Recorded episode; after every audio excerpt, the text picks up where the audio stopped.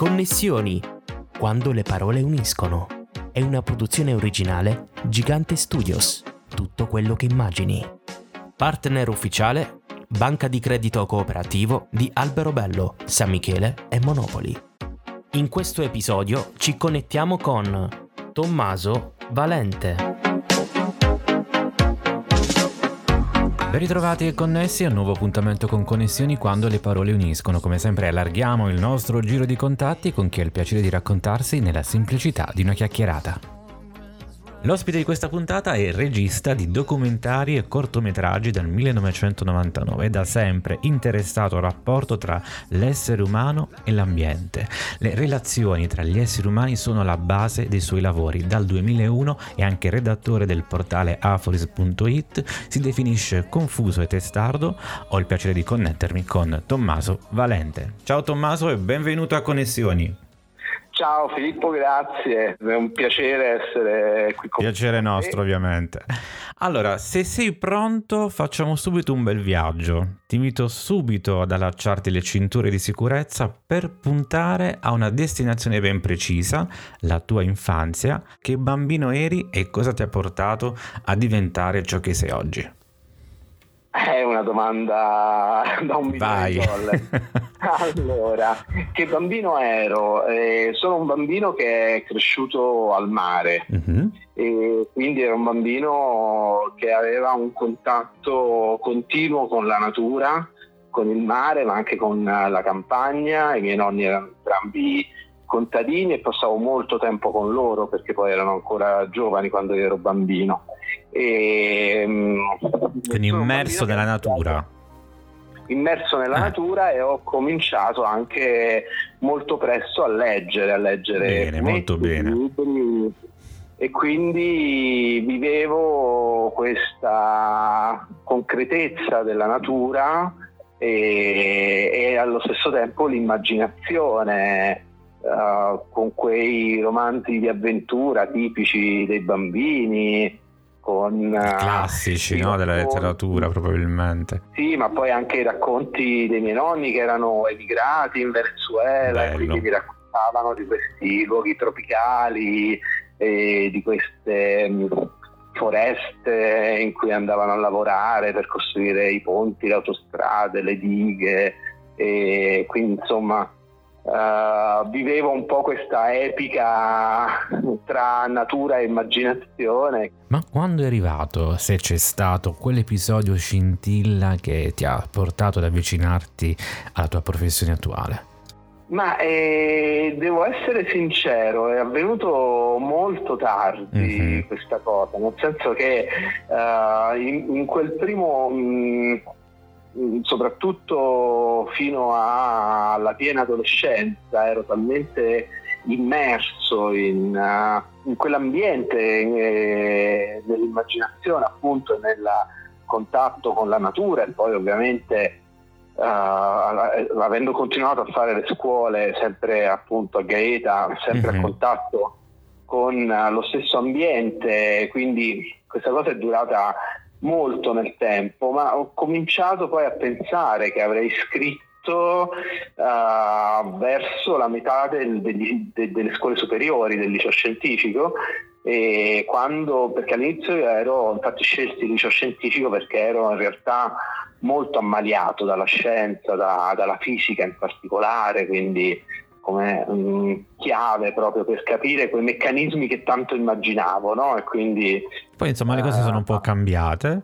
Sì, e poi a un certo punto mi sono ritrovato a, a, scrivere, mi sono ritrovato a scrivere sul giornale d'istituto, mi sono ritrovato a scrivere poesie, mi sono ritrovato a scrivere racconti, ad avere uh, taccuini e taccuini di appunti de, de Immagino. durante la giornata e scrivere appunto uh, le mie impressioni, sempre come dire, um, mai come forma di diario esplicito, diciamo, però sempre come... Raccolta di pensieri, mm, così. Esattamente, sì. Parliamo adesso del tuo Il filo di sabbia, edito da Passerino Editore, che è il diario di viaggio scritto durante le riprese dell'omonimo film documentario dedicato ai campi rifugiati che ospitano il popolo Sahrawi, giusto? Pronunciato bene?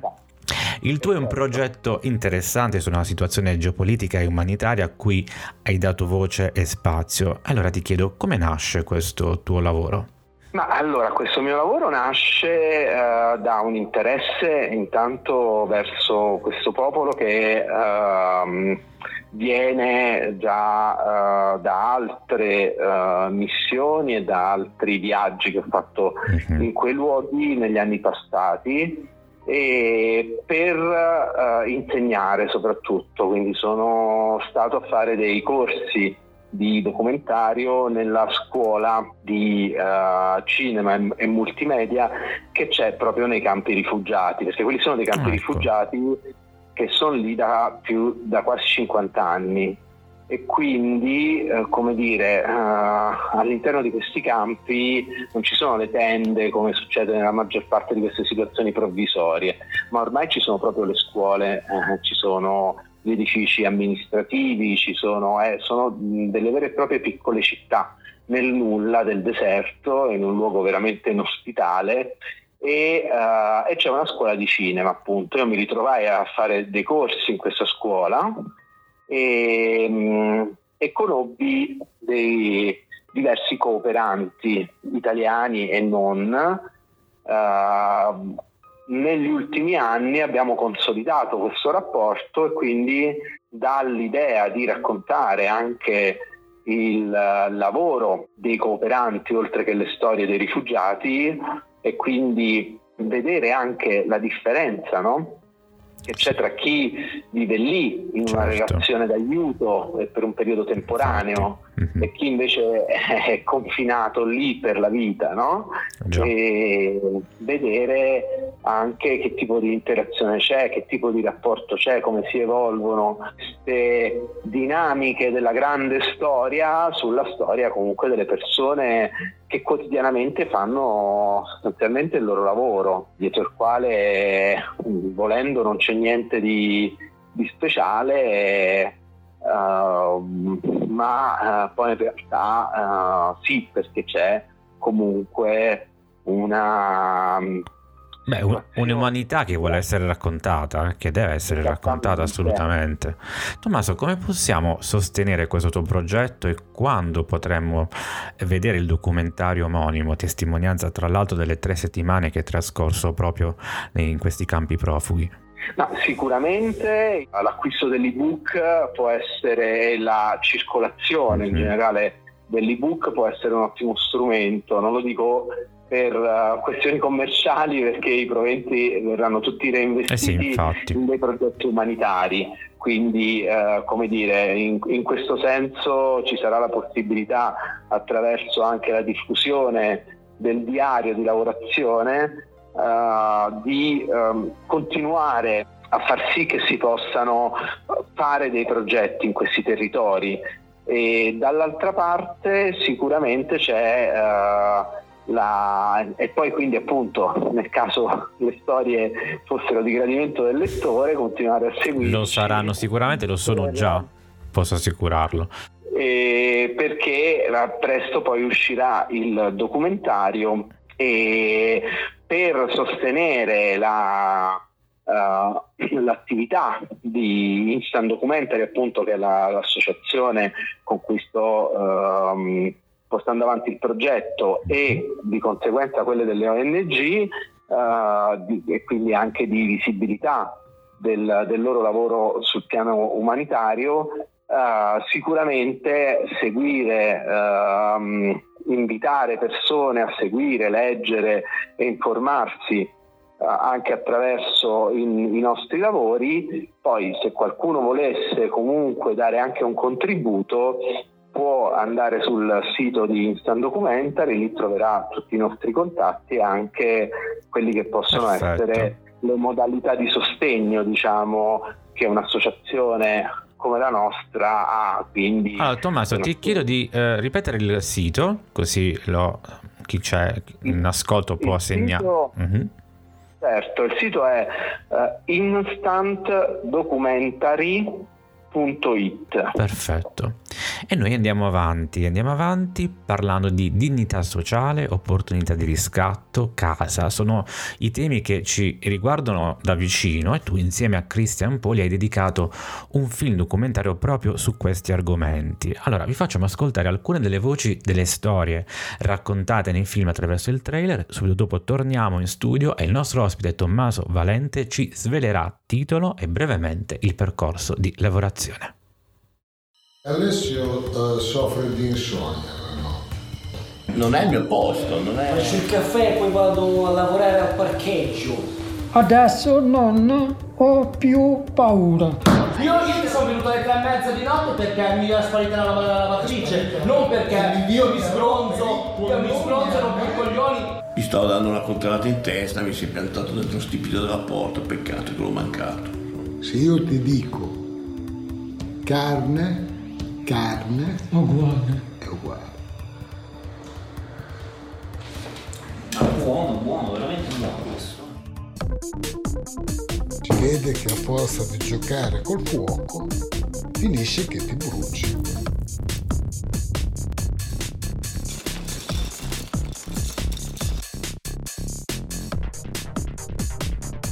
Io sono nato a Genova, si sentiva l'odore del mare, là l'odore del mare non si sentiva.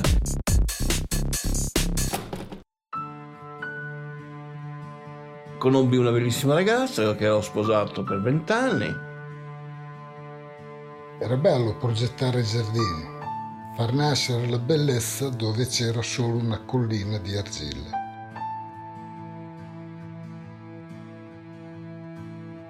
Non trovo compagnia adatte alla, mia vita e per adesso non ha senso una casa da solo. The Passengers. Il film documentario di Tommaso Valente e Christian Poli. Tommaso, come nasce? Come è stato lavorare a questo film? Ma, eh, lavorare a questo film intanto è stato molto molto molto intenso.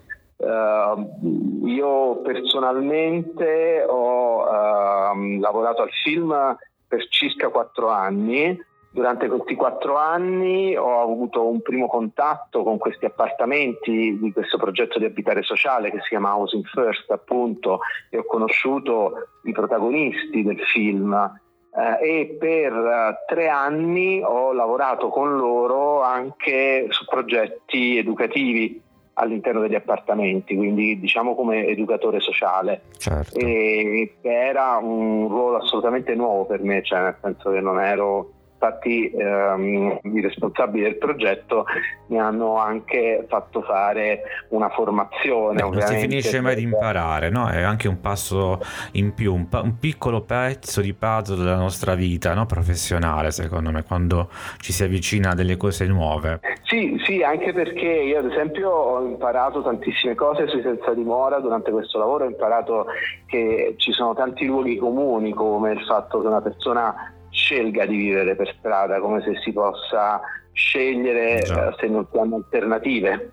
Uh, come se, se mh, si possa scegliere uh, quando alcuni nostri problemi personali o mh, relativi a malattia mentale, lo dico senza timore de, de, de, delle parole, no? Sì, la sì, sì, dipendenza dipendenze da droghe, dipendenze da alcol, eh, dipendenze da farmaci, eh, violenza subita, eh, donne vittime di violenza, uomini e bambini vittime di violenza, quando tutte queste cose non condizionano la nostra vita.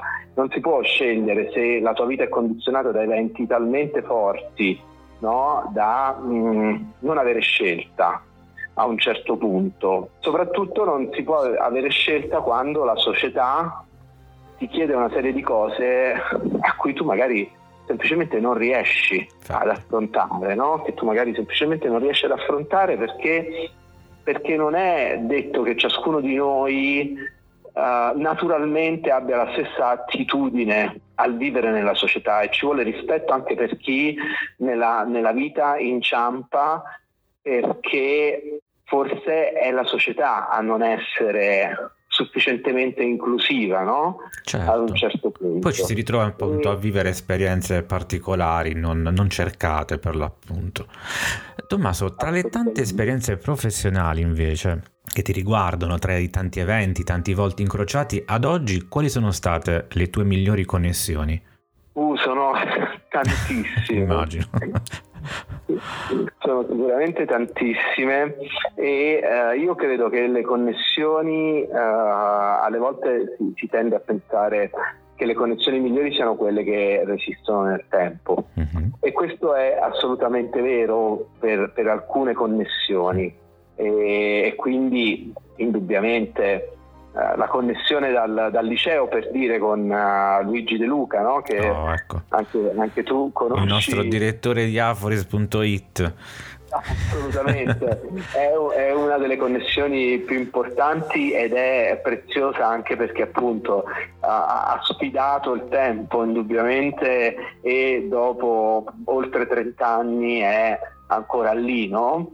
E, certo. Però io vorrei spendere anche, come dire, una, una lancia a favore di quelle connessioni mh, brevi ma esplosive che uh, almeno la mia esperienza appunto di regista e produttore di documentari mi hanno portato come ad esempio le persone che mi capita di conoscere in situazioni come quelle del filo di sabbia. Oh. Ci si ritrova, mh, c'è anche un capitolo nel diario in cui ne parlo, uh, sfidiamo una guerra che c'è lì in corso, sfidiamo uh, il Covid, sfidiamo uh, le difficoltà, la miseria, il deserto a 40 gradi, eccetera, e ci troviamo di fronte a degli sconosciuti con cui dobbiamo collaborare, altrimenti abbiamo perso.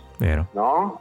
E, e, si scopre che queste persone hanno la tua stessa fame, il tuo stesso desiderio, la tua stessa voglia e uh, si crea un rispetto, una capacità di generare qualcosa di completamente inaspettato e, uh, e poi sai già che io non so se tornerò nei campi, penso di sì perché la consuetudine mi dice ci sei tornato già altre volte. Potresti ritornare, infatti. Ci riandrai quest'anno, se non è quest'anno è l'anno prossimo, ci riandrai a presentare il tuo film, ma mentre so che, che rivedrò Luigi per dire, no? Cioè nel senso che siamo cresciuti insieme, eh, abbiamo vissuto nella stessa città e ciclicamente lui viene a Bologna e io vado a, attorno a Gaeta e io non so se rivedrò Hamoudi, Abdala, Mohamed, insomma tutte queste persone che uh, forse anche per dieci minuti sono state il centro di, di qualcosa sì, un po' parte della tua vita in sostanza, perché anche le connessioni, quelle più lontane, quelle che crediamo più distanti, effettivamente poi una volta incrociate non fanno altro che arricchirci. E a proposito di questo, Tommaso, il mondo migliore che vorresti vedere? Oh. io, io so, ecco, questa, questa, è una questione. A parte la pace nel mondo, ovviamente, che è un, ah, è un must. Però. Io, io um, per tanti motivi, adesso non sono mai stato troppo a domandarmi di questa cosa, non sono una persona attaccata ai desideri, no? Mm-hmm nel senso che sì, ne ho ovviamente, ma il raggiungimento di un desiderio o il non raggiungimento sono due possibilità paritarie, mm-hmm. come dire, che hanno, che hanno pari dignità, quindi non sono abituato a chiedermi il mondo migliore che vorrei avere, perché penso sempre uh, ci sono queste cose del mondo che vorrei cambiare e lavoro affinché queste si possano cambiare. È una consapevolezza la tua. Sì, però sicuramente se, se, devo vedere tutto questo in relazione a, qualcosa di più intimo e quindi forse anche di più infantile, diciamo, uh-huh. no? Uh, mi piacerebbe molto che le persone riescano, cioè che, che ci fosse un mondo nel quale le persone riescano a um, avere ancora il coraggio di lasciarsi trasportare dalla propria immaginazione e dai propri desideri. Bello. E invece io vedo sempre di più, ehm, come dire, le persone proiettate verso un altrove, no? Cercare la soddisfazione in qualcosa che addirittura ormai oggi con uh, la globalizzazione e internet, eccetera, è sempre addirittura lontano da sé, no?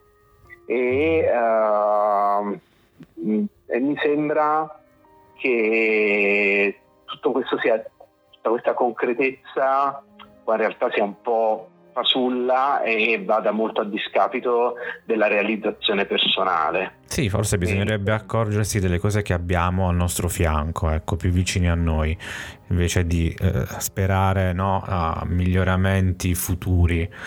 Guardiamo il presente, cerchiamo di migliorare quello che stiamo vivendo adesso anche il, gesto stesso del guardare. Del guardare, del non vedere, del guardare, dell'osservare con più attenzione probabilmente. Perché, ma anche perché la bellezza delle cose la facciamo noi con i nostri occhi, Giusto. non è un qualcosa di oggettivo, no? Vero. E quindi se ci abituiamo a guardare le cose con la bellezza, con uh, il desiderio per il verso giusto, la vita ci, ci può sembrare infinitamente migliore rispetto a quella che è.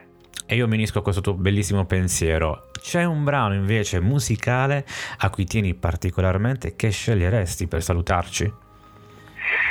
Ma eh, sì, c'è un brano in questo momento che, che torna e ritorna eh, perché uh, è un brano che sta caratterizzando un po' uh, i miei pensieri e questo periodo della mia vita, anche in relazione al filo di sabbia, mhm. perché quest'idea di essere stato quasi un mese in quest'altro pianeta, no? in questo luogo assolutamente um, uh, lontano, spesso sospeso e quasi che sembra che abbia un'altra, un'altra, atmosfera, un altro sole, un'altra luce. Questo brano è, è Life on Mars di oh, David Bowie. Bellissimo. E, Piace molto anche a me. Molto bene. Anche questa è una bella connessione. E siamo giunti alla conclusione della nostra puntata. Noi ascolteremo con molto piacere il tuo brano, ormai diventato nostro. Grazie Tommaso per la tua disponibilità e a te e ai nostri ascoltatori, come sempre, auguro buone storie e buone connessioni. Grazie. Ed era Tommaso Valente, ospite di Connessioni quando le parole uniscono. Vi ricordo il nostro sito ufficiale filippogigante.it. Grazie per averci ascoltato. Alla prossima connessione. God awful small affair to the girl with the mousy hair. But her mommy is yelling no, and her daddy has told her to go. But her friend is nowhere to be seen. Now she walks through her sunken dream to the seat with the clearest view and she's hooked to the silver screen. But the film is a sad thing for, for she's lived it ten times or more. She could spit in the eyes of fools if they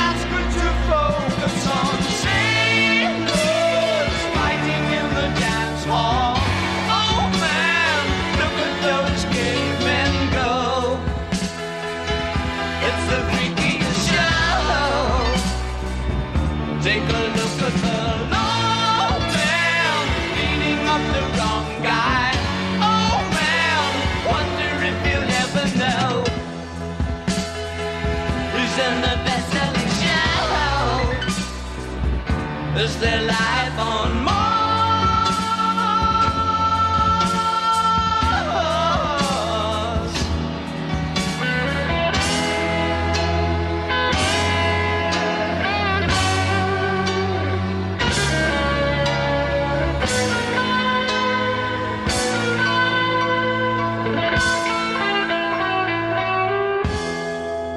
It's on America's tortured brow Mickey Mouse has grown up a cow. now the workers have struck for fame. Cause Lennon's on sale again. See the mice in their million hordes. From Ibiza to the Norfolk Broads. Rule Britannia is out of bounds. To my mother, my dog, and clowns. But the film is a sad thing more. Cause I wrote it ten times or more. It's about to be writ again. As I ask you to vote